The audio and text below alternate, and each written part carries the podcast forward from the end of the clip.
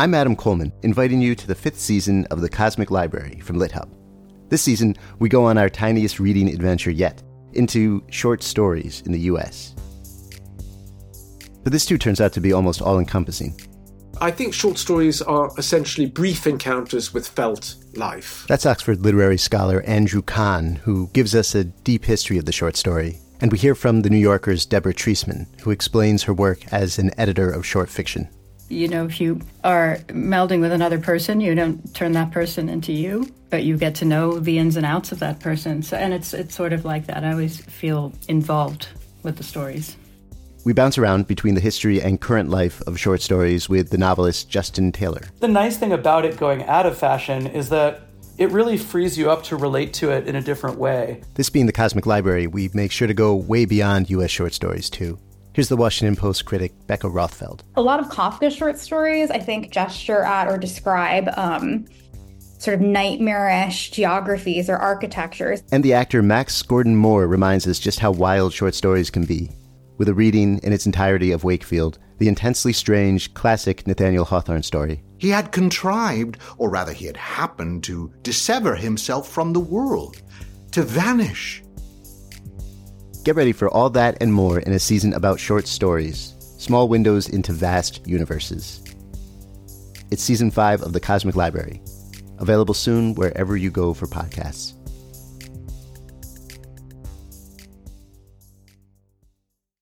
I saw um I think it was on Instagram. I saw like a Venn diagram at one point, and on one side was ambition, and on the other side was narcissism, and in the middle was writing. That's true. I'm Alex Higley. And I'm Lindsay Hunter, and, I'm I'm, a writer. writer, but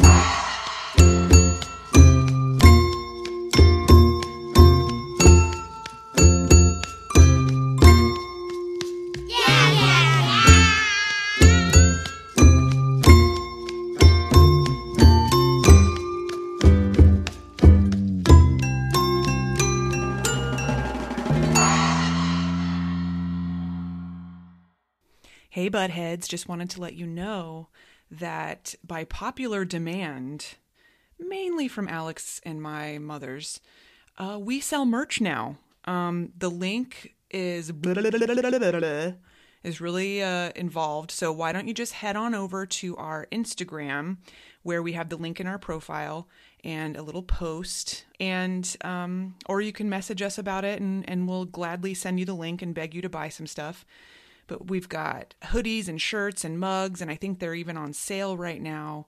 So if you're looking for a way to support us, or if you just want to show the world that you're a writer, even as you're crying in your minivan, like me, go ahead and uh, visit our merch store and uh, give us a little purchase. And if you don't want to do that, that's totally fine too. Just want to thank you for listening. Listening is all the support that we need. And now on with the show.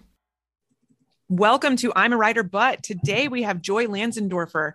Her first novel, Right Back Where We Started From, comes out in paperback in May 2022. Other essays and short stories have appeared in the New York Times, the Washington Post, Raritan, The Atlantic, NPR, Ploughshares, Alaska Quarterly Review, and Poetry Foundation. Her work has been included in the Best Small Fictions 2019 and was notable in the 2019 and 2020 editions of the Best American Essays. She's the host of What's the Story, a book oriented radio show and podcast on 95.9 FM, The Crush. Welcome, Joy. Hi, hi. Thanks for having me. So exciting. I absolutely loved your book and I cannot wait to talk to you about it. But first, please read to us. Okay, sure. Um, okay, well, um, so right back where we started from, it covers 100 years of history. It mostly follows a woman named Sandra Sanborn in the 1930s and 40s, but it also goes back into uh, the past, into her grandmother, uh, Vera, coming over during the gold rush. So I thought I would read you the first chronological chapter of the novel, kind of where it all starts. And it's 1852. Um, and I think that's all you really need to know. So, okay, I'll Awesome. read, read this chapter to you. So, um, it's a recorded fact that the Sanborn Ball was held during a thunderstorm.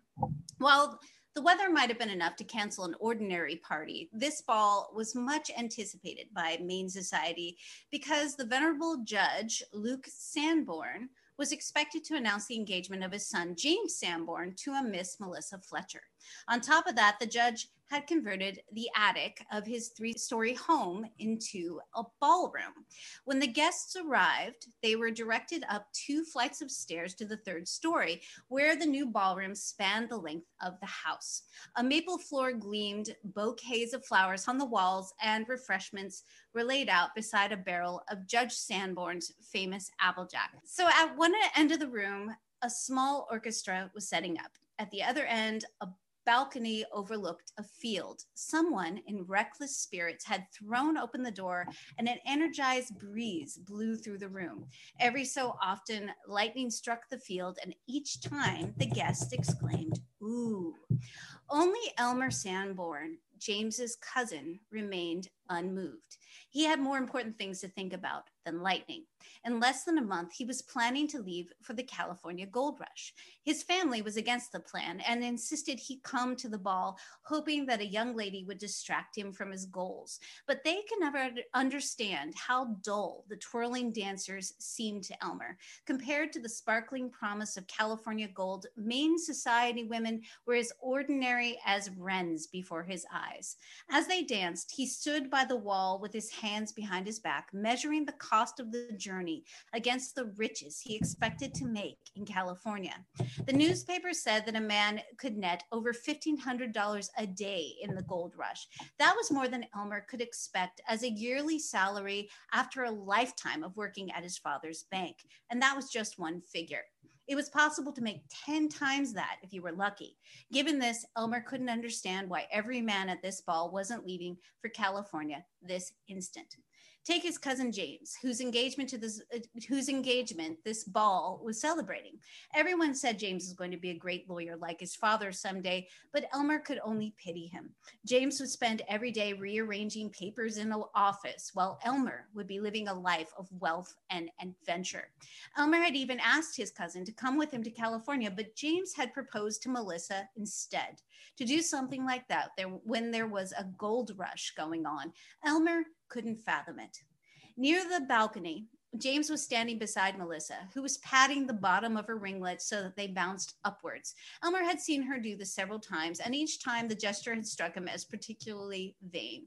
Now Melissa was talking to someone else, a woman. Who was that? Elmer could only see the side of her head. He strained forward, squinting through the dancers that separated him from the balcony until he recognized the girl. It was the piano player from church. Her name was Vera Webb. Here, Elmer tried to go back to thinking about the gold rush, but he kept trailing off to watch Vera. There was something arresting about her. It wasn't that she was prettier than the other girls at the ball. Elmer would, wouldn't even have noticed her if she didn't get up in front of the congregation to play piano every Sunday. No, something else was drawing Elmer's attention to Vera as she stood on the balcony with the evening sky streaked purple and gray behind her. He blinked to clear his vision. Yes, it was still there. Vera was glowing blue. It wasn't so much that Vera herself was blue as the blue was hovering over her skin, encircling her face and neck and fading into her clothes. It was a soft blue, the color of forget me nots, but noticeable enough that Elmer could see it from across the room. The feet of the dancers pounded in the rhythm of the Virginia reel as another gust of, of wind blasted the women's skirts.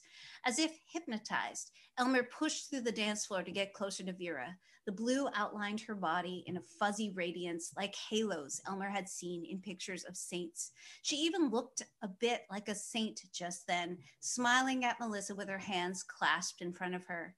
Then, as Elmer watched, one of Vera's blonde curls rose off her forehead and stood straight in the air as if someone was holding it there.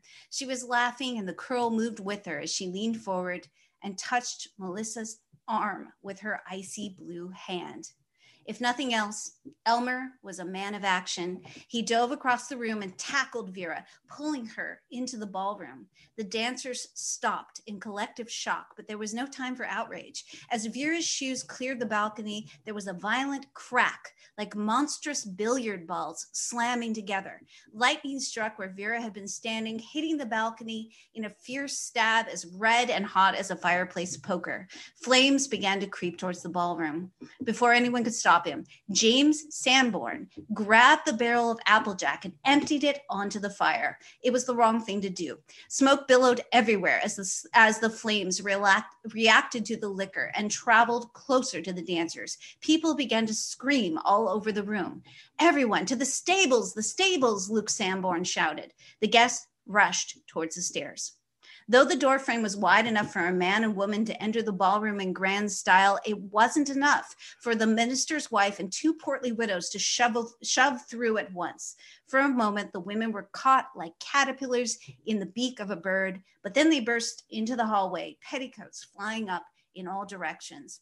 While this was going on, Vera lay in Elmer's grasp, apparently having fainted. Undaunted, and rather enjoying himself, Elmer picked Vera uh, up and carried her through the stampeding guests to the stables, where she regained consciousness in time to be laid in a carriage. For a moment, she met Elmer's hazel eyes with her own. Then he grinned and galloped off to help with the fire. That's a very brave young man, said a friend, watching Vera closely. Yes, she said. She might have said something else then, but as the word left her mouth, rain began to pour down in a torrent. The balcony was doused and smoke rose to the sky. People hurried to their carriages, ball gowns slick like wet rose petals. The air was filled with the smell of burnt apples. As the women gathered around Vera, her blue eyes followed the men rushing to keep the weakening fire from spreading. Onlookers noticed how she watched one man in particular as he darted through the rain. Some later said she caused the fire by standing where lightning could hit her. Thank you. Thank you. Joy, you've published short fiction all over the place, but with right back where we started from, uh, your first novel, your debut, you really took a big swing. It's a historical novel, something that it seems like took a, a ton of research. Um, I was curious if there were other projects over the years that you had worked on that you had thought maybe be your first novel, or was this big of a swing kind of always what you had been working towards and, and planning to be your debut? Yeah, this that's a good question. I it was my first idea, um, and I am unfortunately drawn towards extremely complicated, ambitious projects. I the one I'm working on now is is is really complicated, and I I hate that about myself. I keep telling myself I should just write a story where I follow a character through events and that's, that's enough. But no, I um I'm really drawn towards ambitious, ridiculously complicated stuff. And and that's why it takes me so long to write a novel. So yeah, I'm How I'm, yeah, how long did it take you to write this one? Oh, well, okay. Do you guys want to hear the whole the whole yes. saga yes. Of course. Yes. okay. Um, well, actually, I finished this in 2012. Okay. Yeah. Whoa. Oh, you'll you'll probably like this story. So okay, I so I started it. It took me eight years to write it. because um, yeah, it it covers a hundred years of history. It's it's three storylines. Um, you know, there's three main characters. It's going back and forth in time, and, and it's all about greed and ambition and women. Like what happens when women are ambitious and and basically gold rushing, right? And so, um, so it took me eight years to write, um, and then I finished it in 2012 and um, I sent it out that fall, and I got an agent pretty fast. Um, and she started sending it out. And one one thing you should know about this book is the main character is now named Sandra, but at the time her name was Sandy. Hmm. And so at first the agent was sending it out, and she was like, and and I was getting good feedback. You know, you send it out to New York publishers, and they're like, you know, they come back and they're they're like, this is really good um, book club fodder. This is really interesting. I'm sure someone will publish this. And so it was start, it was going well. And then two things happened. Hurricane Sandy happened. Oh. oh. And then Sandy Hook Elementary. Oh, oh Jesus Christ. Yeah. Yeah. And it it had uh, it had a huge impact because my character was named Sandy. And even though editors aren't idiots and obviously know that that has nothing to do with my book, it still had this impact because it was like Hurricane Sandy directly affected New York, and then Sandy Hook was a horrible, horrible thing that happened. Yeah. Mm-hmm. And so people were just like, this is so my character, Sandy is not the happiest of people and she's she's what they call a, a complicated woman and and this was already a problem like the feedback we were getting before these two events was like this is a really good book we really like it but we're not so sure about this character like she's kind of difficult and we kind of not sure if we like her and so that that at that point after those two events happened it turned into this is nihilistic. this oh book, oh my god. This book is so depressing. Oh and it was it was totally the events. And so it was just really, really, really bad timing. So I kind of gave up after a while. I tried to get my oh, and then the other thing that happened was my agent quit the business. Oh my gosh. She just left my book stranded and so it was just it was just really bad luck. My book was stranded. The agency wasn't helping me out. I tried to get another agent, and then I just think I was just so discouraged. I kind of gave up, and so that was the end in my mind. I was I was just like, well, first books fail, you know. Mm-hmm. And then 2018, I I had actually written another book, and I was sending that out for agents, and this agent emails me out of the blue. Her name's Susan Velazquez, and she's with Jabberwocky Literary Agency. She's like, is right back where we started from still available. And oh, I, wow. I was like, how do you even know about this book? It's been oh in a drawer God. for six years. Yeah. Um, and she said, well, after I had, so when my uh, first agent quit the business, I had gone out and tried to find another agent and didn't get didn't get anywhere with it. And at the time, Susan was an assistant for another for one of those agents that I had oh, sent wow. it to and she read it and she recommended they take it on and what ended up happening was the person passed the the agent that was in charge at the time that she was an assist, assistant for passed and so susan kept my query letter with the idea that she would find me and um, and find the book and and she did.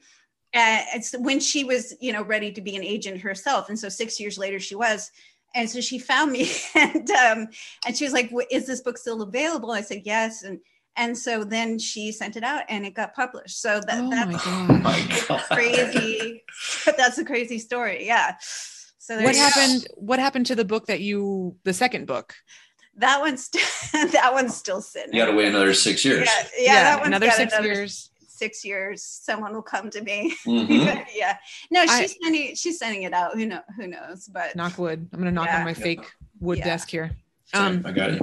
yeah, thank, thank you, you.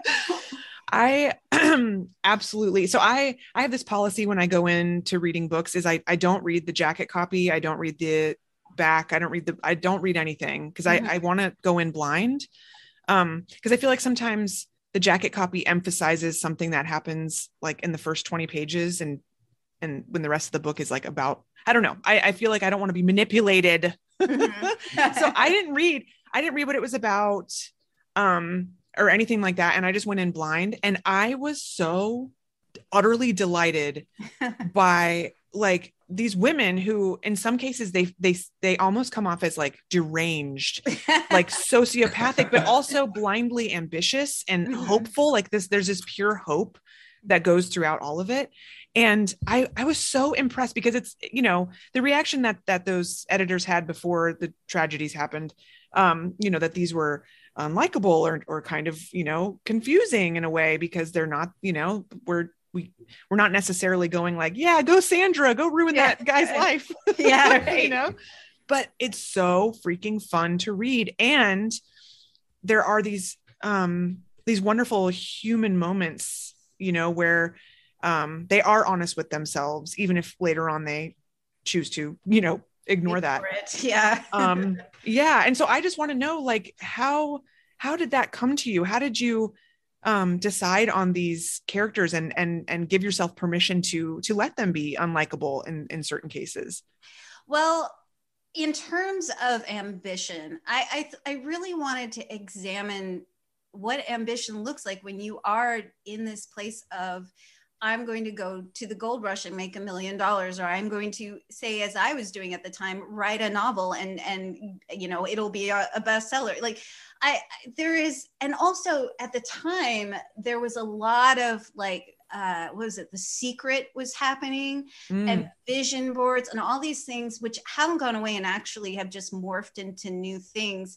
So I I find that really fascinating how we have this culture of uh, ambition where you're almost lying to yourself where you're where it's like everybody's going to make it. Everybody's going to somehow be a rock star in some capacity like president or a billionaire like mark zuckerberg. Pick your fantasy you know? And I, I think that comes from the gold rush. I, re- I really do. It's Wow. um, that's this point in our history where we really took manifest destiny, which existed in a in a form before that, and we we applied it in this new way. So before that, people would come to this country and they would slowly over generations accrue wealth. That was the idea. And when the gold rush happened, it became within your lifetime, or maybe even a few months of hard, hard, solid work, you would go and become fabulous, fabulously wealthy. And so I, I think that's really an interesting thing that we really do believe in still, even though most of us, if you said, if you ask them, I, I think a lot of people don't believe in that, but it's part of the American myth and it's something that we still repeat and so i i think that one thing that's interesting is you don't think about women being that way Mm. uh, and i Mhm. think it's it's like when women act that way it's immediately unlikable and it's immediately deranged but but when men do it it's it's it's like going he's a go-getter so so i was interested in that but also you know with the whole thing about people being unlikable and so forth. I've been thinking about that a lot because i never really thought of it that way when i was writing these characters because i, I guess i just don't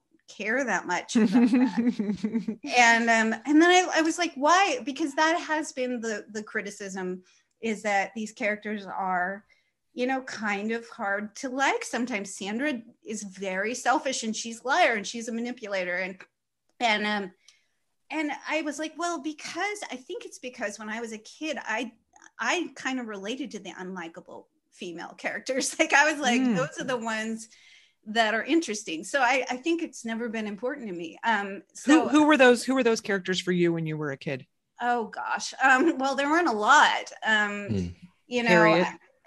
What was that? I said harriet harriet yeah. Yeah harriet this yeah things like that where it's just um you know or like ramona like that that was a character who Mhm. was um you know often uh just like making a huge mess and s- squirting uh t- toilet no, not toothpaste into a, a sink. And you know i mean it was just like these were the interesting characters. It was never the pretty princess punky brewster i don't know like yeah. you know, like that kind of thing. And so I just never like, and I also watched a lot of old movies, and I liked the the more sassy characters. So, um, you know, I was always like when I watched cartoons like Tom and Jerry, I always rooted for Tom. Like I would just, yeah. So I just think it, it's never been important to me that characters be likable. I I don't. me neither and and it it doesn't it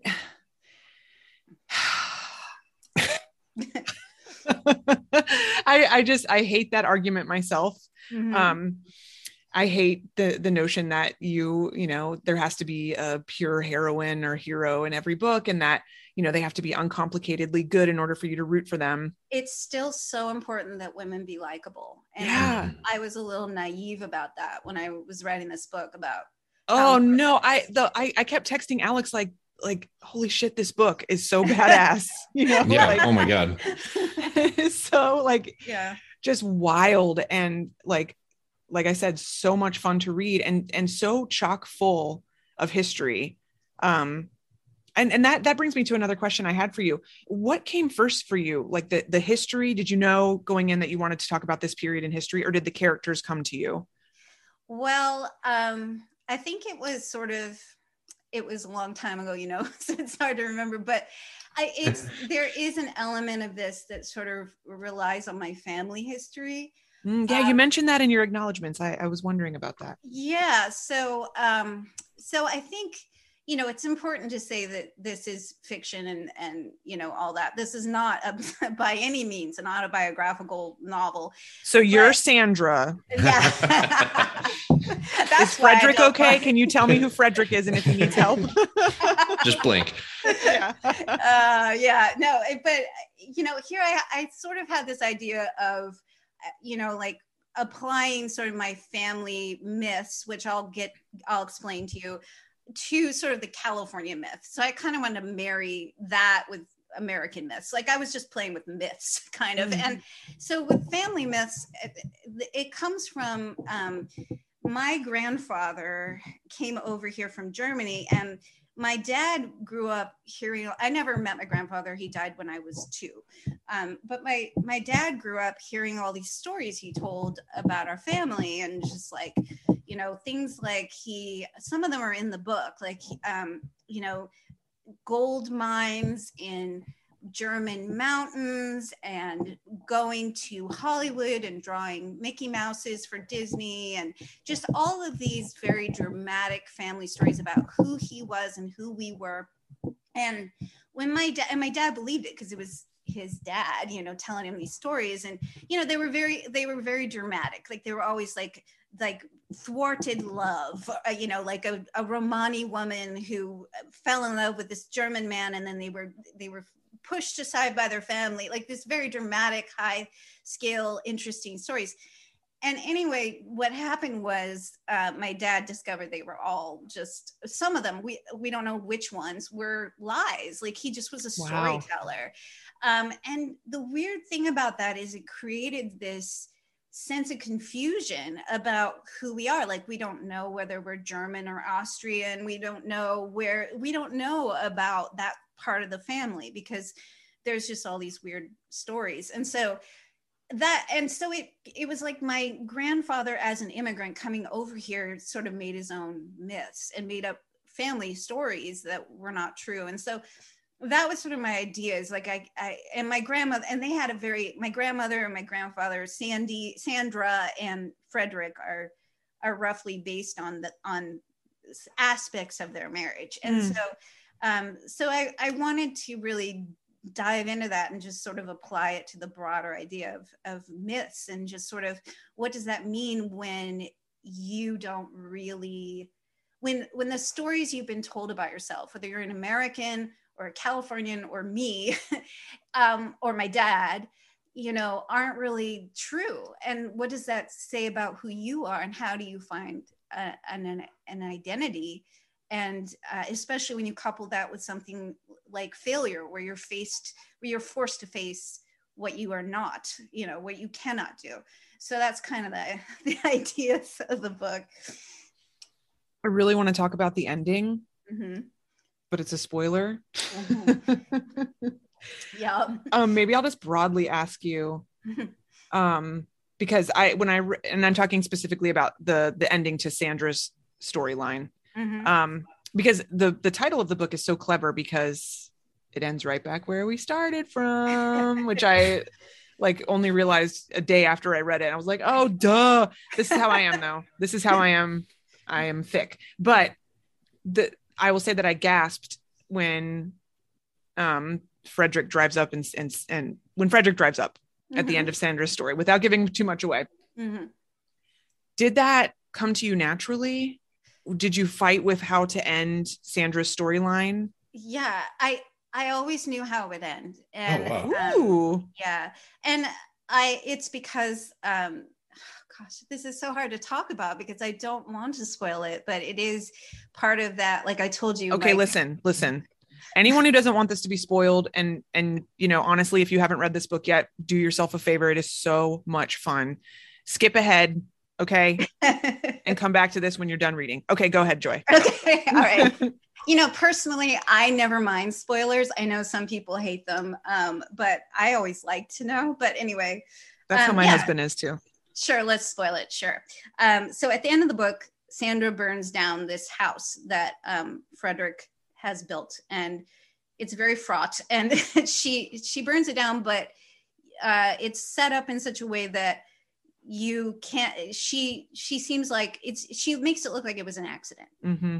and um yeah that was uh that was un- i don't know. I, should i tell the i guess i'll tell you now i've already gotten this far into it but yeah um when my dad was young um he says the worst day of his life my dad's like 83 mm. um turning 83 um he was 10 and he was in school and one day he um he he was on the schoolyard. He was in the school, like out in the playground at school, and somebody said, "Your house burned down," and he was like, "No, no, it didn't." And yeah, and his his parents had had a really bad marriage. Now I don't know the, the facts. I don't know the story, but um, it, it, turned out it was true. She, she like the same day that my grandmother filed for divorce she the house i i don't know that she burned down the house uh, the house burned down and so and it was very it was very suspicious. So I, it's always been a question of whether she lit the house on fire or not. And so um yeah so i was just like i want to get to that in this story. So that was always the ending is is like how you know and it, again this isn't these are not my grandparents. No no no but, no. but you know yeah. yeah but um but there was this like family story and i always found it really interesting and of course my grandmother said she didn't do it and she probably didn't but um but it's more interesting if the character does so you know so there you go it, it's so wonderful because it's the story that frederick tells himself is that i'm going to be this american cowboy he's you know he's from germany he tells everyone he's from austria mm-hmm. and but he has this this vision of being an American cowboy and making it on a ranch. And he's, you know, really trying hard to work toward that. Mm-hmm. And then, and then it burns down. Um, yeah. and Sandra sort of goes off and says, I'm going to start over. This is what I always do. And I'm going to be fine. And, yeah. you know, wash that man right out of my hair. And it is so, it is just, I could not believe it. Even though I, I knew, I knew it wasn't going to end great but I just I still held out hope that she she would think to herself, you know, I'm I'm not I know how my mom got in her own way and I'm not going to get in my own way, you know. Yeah. Um, yeah. And God, it's so good. I'm glad you liked it. Yeah, I, I'm. I, a lot of people have been like, "What does she do next? What does she do next?" And you know, I mean, maybe she will eventually learn. I don't know. Does that seem likely? It doesn't seem likely to me but it would be nice. It would be nice. I mean, she learned from her mother, you know, she, she learned from her mother how to keep going. And, mm-hmm. and by telling yourself, like in my life, I call that big talk. And it's, it's, you know, sort of like if I say it or if I think it, then that's enough to make it real. You know, yeah. it's, it's the big talk that can really get you to the next station in life it's so interesting it's it's sort of that idea of ambition it's it's like ambition is important and useful and it gets you where you want to go but at some point you can be lying to yourself and mm-hmm. it's just really hard to tell where that line is because you need to sort of pep talk yourself through life you know it's it's, yeah. it's how you get to what you need to do but at the same time i'm sure you've met people that you know are just telling themselves a, a bunch of stories and yeah it's just it's a complicated thing. It's like where does it end? Where does it where is it healthy and where is it not healthy? And i feel like mm-hmm. as americans we're really encouraged to go to this unhealthy place with it. And i don't know i, I think like that's why so many of us are full of discontent and we're just like feel like our lives aren't good enough you know? Mm-hmm.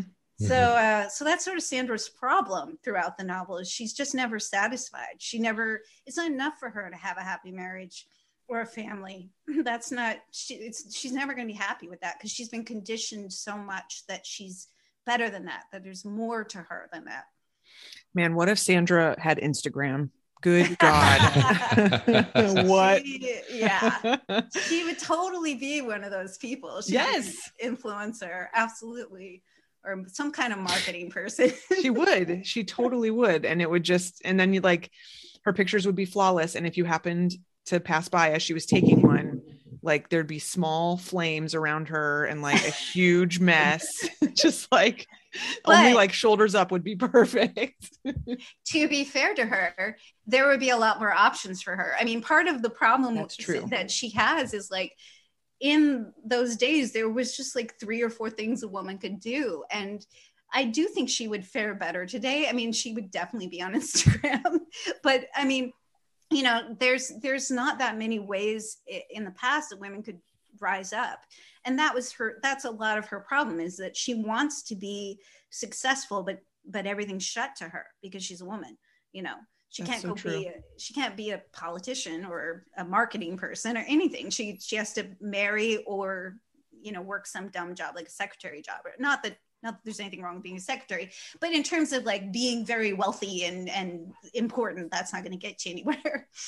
Yeah, and it was so um like one of the most like uh heartbreaking things about the novel was the fact that she always promised herself she'd never go back to the fields, you know, she would or you know, the orchard. She would never go back to that mm-hmm. kind of life and that was something that Frederick didn't understand about her. Um mm-hmm. probably because she didn't talk to him about it in that way, but um you know, it was his dream to live that life and it was her dream to get as far away from that life as possible and we only get like a little glimpse of what her childhood was like um you know with with mabel and daddy jones and all that but you know just by how adamant she is that it was really hard and and you know hard hard scrabble and and hungry and um so you know it really grounds her as a as a character i think yeah yeah, thank you. I, I think, you know, Frederick with his cowboy stuff, even though he's had a hard childhood as well,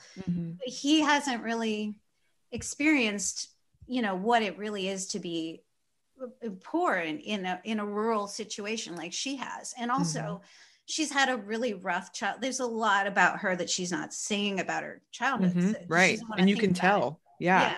Yeah yeah so that's definitely there and that's what she's running from you know and i think i think it is important that that that's there because you know there's something she's very afraid of going she's very afraid of going back to that lifestyle. Mm-hmm. it's, it's like her worst fear and she will do anything to keep from doing from going back there.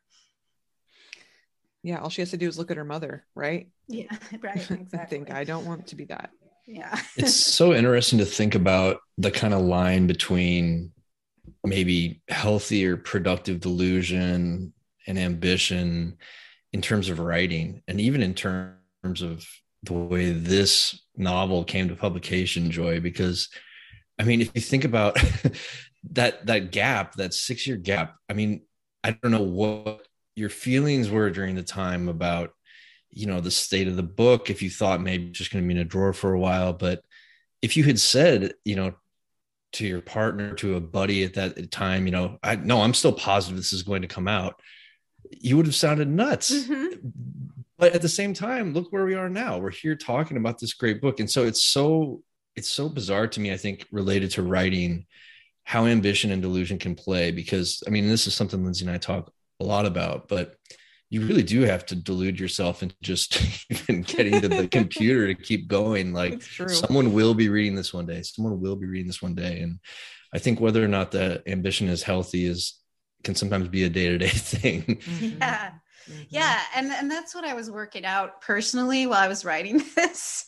I really think a lot of the book looking back was just like you know, when you look at the odds of getting a book published, realistically, it's so hard it's so there's it's so small there's so many hurdles to jump and i'm not trying to discourage anybody who's listening but i but it is it's it's a tough thing and so it's yeah it's hard to balance um, the realistic cold eye look with that with still trying anyway and i think that that was part of what i was working out with this book. It's like you know at what point is this delusion delusion and what point is it like go try for your dreams you know be right. So i it, yeah it's it was uh it was stressful um the whole t- like i think maybe all writers deal with this where you're just like i don't know if this is ever i'm putting all this work into this. I'm really trying here. And it, it may never do anything and i think that that is essentially the the conflict at least mm-hmm. it is for me and so yeah that was a that was a big thing and as you say like I, you know, I did give up on it. I was like, because I'm kind of a pessimist. I was just like, it's in a drawer. I, you know, first novels fail, mine did, and then here it came, and then it came out. And so you never know what's going to happen. I guess you can't plan for it. It's just crazy, random. It is. I mean, the, the idiosyncrasy of the stories that we hear about first books coming out have just really been staggering over the past year or whatever that we have had this podcast because you know, so often you hear like the cliche log line about like, all right, it only takes one person, or you know, everybody has their own own path to a book coming out, but over and over again, Lindsay and I hear fucking crazy stories. Although you yours might be at the top joy to be honest Mhm. and Mhm. and but i mean it's just so true everybody has this torturous path that they have to go and it's certainly not similar to the person next to them Yeah. Yeah, definitely. Definitely. I saw um I think it was on Instagram. I saw like a Venn diagram at one point and on one side was ambition and on the other side was narcissism and in the middle was writing. That's true. And I, you know, I don't I don't want to be a narcissist. And um and so like I think that was part of my problem with this. It's just like and not that I don't believe I should be a, a novelist or a writer, but also like you know, what are what are realistic expectations versus your your dream? Like we can't, you know, I'm not going to be Shakespeare. My work is probably not going to live on after I die. Like you never know. I mean, this book got published. Maybe I'll write something that good, but you know, the, even that, it's like, who cares? I'll be dead. You know, so there's just like Mhm. all this like how do you deal with all of these different messages of what being a writer is versus what I'm trying to do, which is I want to tell stories, reach readers, have you know a career in this where I could get to keep doing it. And and my focus has has been like, well, the way you do that is you you try to get as good as you can.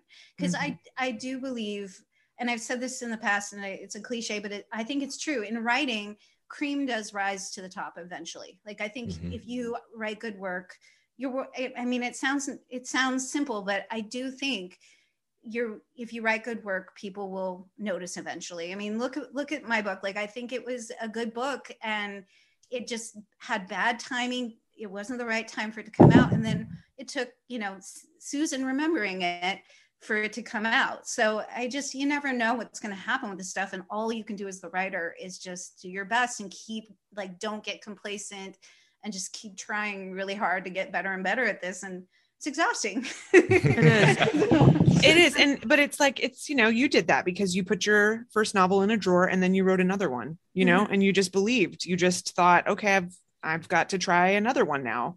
yeah Um, and I think I think even I see, you know, people that I went to grad school with, they came out of grad school and they didn't write anymore, you know, and it, it's it's it really is about like staying and staying and staying, you know. yeah yeah pers- persistence it's Uh, just it's not easy. yeah it's not. But you know i think also i have the the journalism side which has helped a lot. It, it's helped and it's hindered because uh, you know i i do get published regularly. I, I do get that feedback from readers. But then I, then you know when you're writing an article you don't have time to work on a novel. And what i really do want to do in the long run is write novels. So it's you know there's also the time management i don't know none of this is easy i guess No, no, it's not. It's it's all picking and choosing. yeah But do you think um I do want to ask you about your nonfiction writing and your essays. Do you think you know you, you've you mentioned that getting that feedback helps, but do you feel like also dabbling in other forms helps keep you fresh when you're returning to your fiction, or is it really just like a distraction? Uh, well it's it's not a distraction. It's more like i like both of them and i i can never decide what to spend my time on. Um yeah. yeah i i think it's more like for me it's like the idea is first. So something will attract my attention and i'll get excited and want to write about it. And then it'll be obvious whether it should be fiction or nonfiction. Um eh, or it's usually obvious. So um so it's it's just like they're both kind of competing in my mind at all times because Yeah. i could i can go either way um so yeah i think that um you know they do feed back and forth in each uh, um, to each other because one will inspire the other you know i'll be Mhm. researching one thing and um something else will pop up and i'll be like that'll be a good that would be a good story or that would be a good short story or that would be oh that's a book idea you know? And and so i'm always i always have this like feedback between the two. So i'm never without ideas. I have more ideas in my head that i could ever get out of my body until i die. But um but it's just a matter of of how do i want to express them and where they should go? Like should they be in nonfiction? Should they be fiction? So that can be that's my that's my creative struggle is i never know where to put my effort because i have limited time and lim- limited energy and i can go either way with either thing and both have benefits like both uh, give me rewards in different ways if that makes sense Mhm. so so but they you know they're both they're both very creative and, and inspiring for me but in different different ways Yeah. Can we talk a little bit about what the editing process was like for right back where we started from? Was there anything that like surprised you about it or was it pretty smooth? oh gosh no it wasn't um so uh, okay well i the way i generally write is the first draft is it just comes out in a big gloppy mess but very easily and fun it's that's the fun part for me um and then uh it's it's sort of like it's just this big blanket that now needs to be cut apart and resewn 8000 different times until it's it's a coherent it's like a, it's not even a blanket it's just like a big like mess of, of fabric that i need to now form into a blanket and so um you know it's it's i remember specifically since i didn't know how to write because again this this book goes back and forth in time and is Mhm. Covering like 100 years. So it was it was quite a lot to get all this narrative down. So i believe what i did was i wrote it chronologically. So i i wrote some sandra sandy she was named sandy then sandra's stories um early on. And then i was just like no i need to just find out who vera is find out who mabel is. So i think i wrote it pretty much chronologically. And then i when i when it came to editing it I eventually got to the system where I wrote out all the scenes in little like shorthands, like lightning chapter. This is the one Mm. I just read you, or you know, there's a sign where there's a chapter where Sandra wears um, a sandwich board to Mhm. get to Mhm. be, to uh, get discovered in Hollywood in 1930s Hollywood. So that's sand, sandwich board, and so I just wrote out like shorthand. And then I printed all those out and I cut them out. And then I basically made a storyboard where I, I, I, you know, laid them out on my carpet on my, in my office and I arranged them in different orders. And I, I did, and then I would paste them to a board or tape them to a board. And I'd go through and I would then edit the book according to this order. And I did this over and over and over again until I finally had an order that worked and that told the story all the way through. So it took a it took a long time.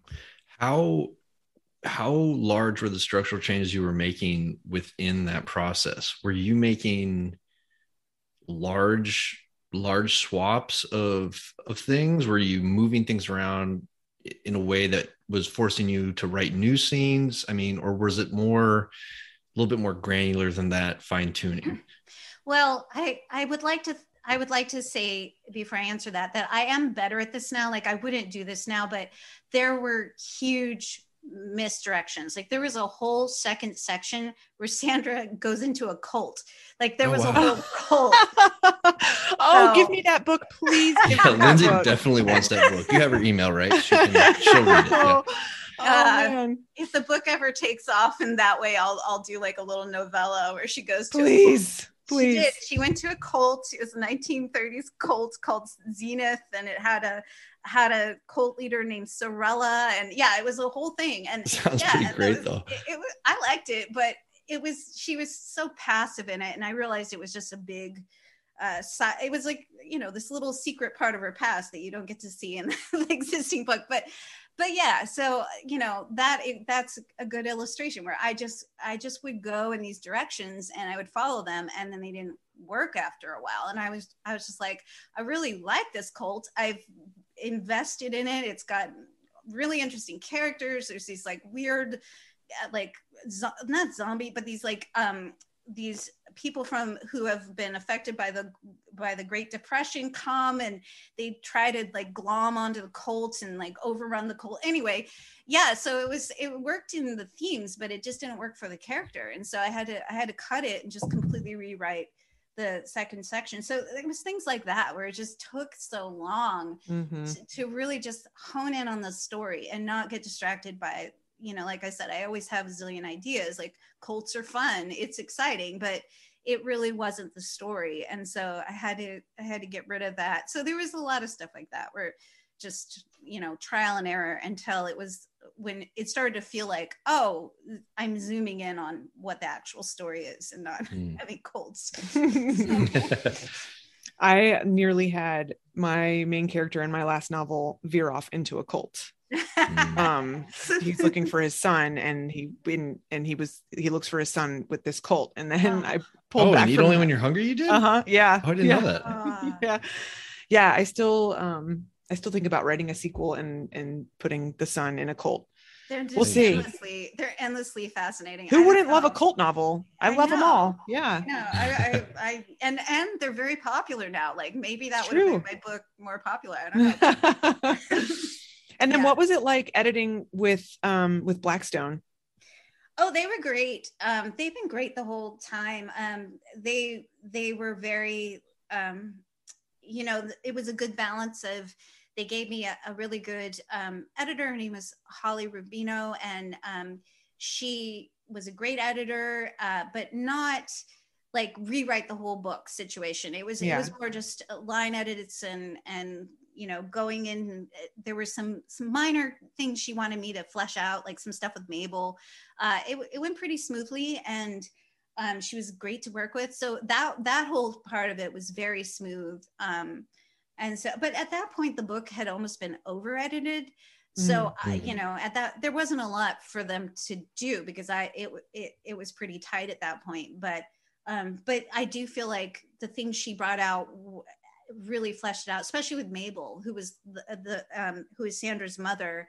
She was the hardest character of the three. So there's vera Wow. mabel and, and sandra. And mabel is, is you know she's really complicated. And um you know people think sandra's unlikable like she's i mean she's she's quite a piece of work but there's this like very deep desperation Mhm. um, inside of her. And so getting that out and explaining that was um, was hard. And and so she helped me with that part of it a lot. And i thought that that really helped the book a lot.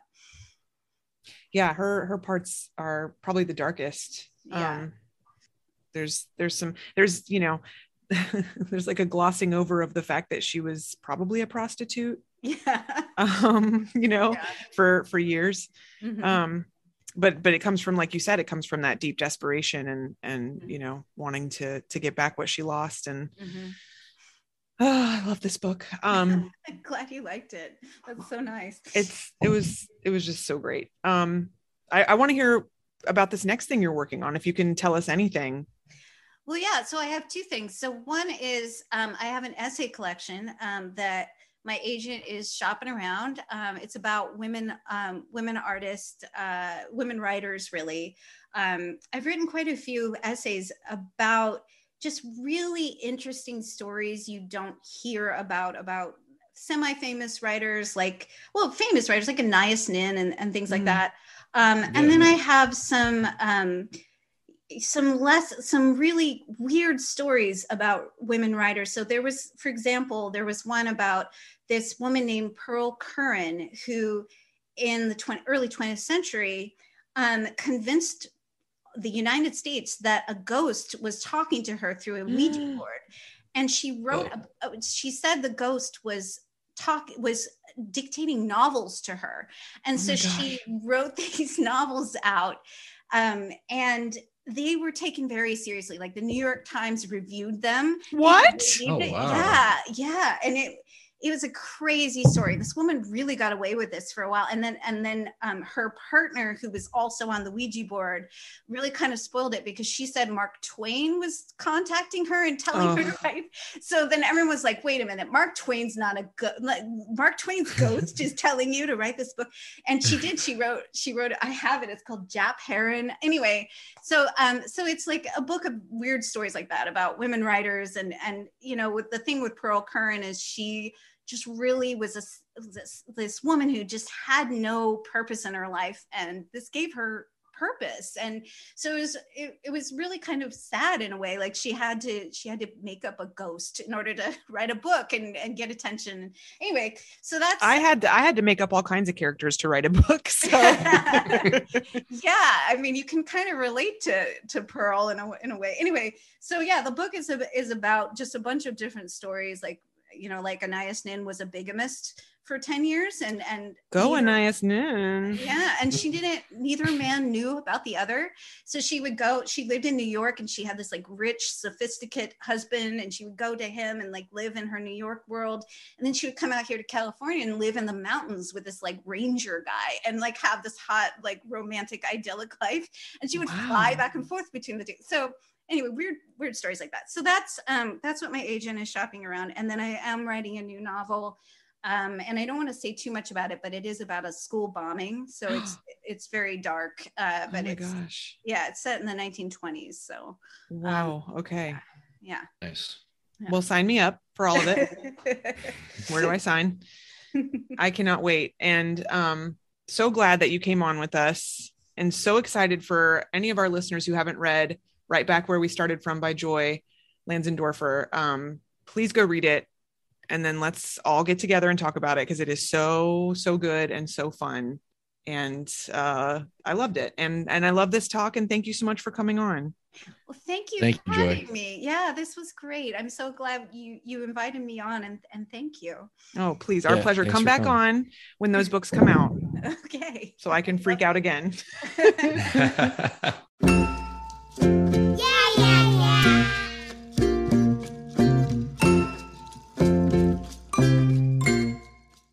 That was good. That What was a great good. story about the uh about her novel getting published. That's know. you know what that is a I love that that assistant at the time and now her agent was just like I know this is good. If I ever have a chance, I'm going to reach out. That is so heartening and just it's really beautiful. Beautiful is the right word. It is so beautiful. And you know that that's out there because you've read manuscripts that you love and that you know are Yes. good. And that if you had the chance, 100%. right? Oh my god. I mean, you too. You know. Yes. Yes, absolutely. Um, Yeah. so Susan Velazquez, I think she said her name was. What I a that, yeah, I think treasure. what a fucking legend. Thank you. That's better. she can also Um, be a treasure, not mutually yeah. exclusive. yeah, there you go. She's both. Yep. Uh, what do you got going on? What do I have going on? I am back at work after my several days off. It's fine to be back, no big deal. I had so I had nine days off, and Lindsay, I'm telling you, it felt like two days. Ugh, I know, I know that feeling. which was fine. I mean, you know, whatever. Like we got a lot done. It was it was great. Got to run around with the girls, but like it's so it's wild. Like I was trying to think like what the chunk of time would have to be for it to be like, holy fuck, I've been off for a long time. And I think the answer is uh, there's it, it- I just I would need to like just retire because it just seems like I, don't Yeah. know. Yes, I don't know. I hear that. I'm weak. Because I'm weak. Um, let's see what else is going on. it's I, just it's uh, amazing how great life is when you have the time to Oh, be present for the, the people and the things in your life, right? Yes, and two parents parenting at the same time. Wow, The best. so much easier. Yeah. Yeah. It's kind of amazing. I mean, what a luxury. Obviously, I mean, I don't really know anybody who has that all the time, obviously, but I mean, it just is like, wow, this is really pretty easy. Like one of us can do get house stuff done, and one of us can play with the girls, and then we can switch, and we can both make dinner, and like, holy fuck, like what is better than this? Harmonious. It's amazing. Yeah. And even when things go wrong, you have your, you know, your your partner there to help you. It's Backup. pretty pretty fucking staggering. Yeah. Yeah, I Um, still I still count the minutes till bound till bound till Ben walks through the door every every Oh, I mean God. he he gets to work from home um 2 days a week so that's been awesome. Okay. Yeah. Um but yeah, I still am like cuz it just is it's like oh, okay. Mhm. I've got a little help now, you know. Definitely. Yeah, I don't know. I don't know what else is going on. I'm reading.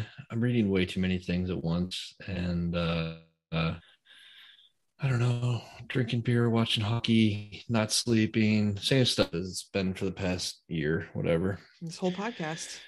Mm-hmm. You're, Yeah, what about you? Vibing and thriving, as they say. Vibing and thriving. Yep. um, same. I mean, except for the beer and the hockey. Um, Mhm. We had my son's sixth birthday party today at like a Yes. trampoline place and we hadn't been to that place since before the pandemic and it was so Oh wow. great to to just have like a normal birthday party where the kids could run around and you know like eat pizza and cupcakes and Yeah, just like get sweaty and you know so totally. that was really lovely um and yeah i loved joy's book i finished that a couple days ago and i started mike Meginnis's new book Hell yeah. Drowning practice. Shout out Mike. what up mike he's coming on next week um and his book is wild and i'm excited to talk to him about it it is Yeah. dystopian and funny and really Mike's sad yeah i loved his first book Yes. Um, Fat man and little boy. yeah Yeah, yeah, yeah. So yep and that i don't i think that comes out in in the summer drowning practice comes out in the summer I actually I think it's uh I don't know. I think it's actually sooner than that to be honest. oh my bad well everyone better jump on that um yeah so i'm i'm really enjoying that even as it's hard to read because it's dystopian and Mhm. um It comes out March 15th. so basically the summer okay Okay. I think that's pretty squarely in spring. it's not even spring that's Is it not? that's yeah it's still winter Jesus until like march Christ. 20th yeah Is that real? Is that true? yeah Holy shit. yeah man I don't Um, know the I don't know months or anything like that. So I just trust you. yeah I was so stubborn as a little kid. Like I like didn't learn how to read a clock until I was probably like, I don't know, let's just say 27. And months of the year, probably similar. Just like I couldn't, I'm like, you really want me to memorize this? Like, who cares? It does like it's the same thing as algebra. It just doesn't, you don't, you don't, it doesn't matter. You don't need it.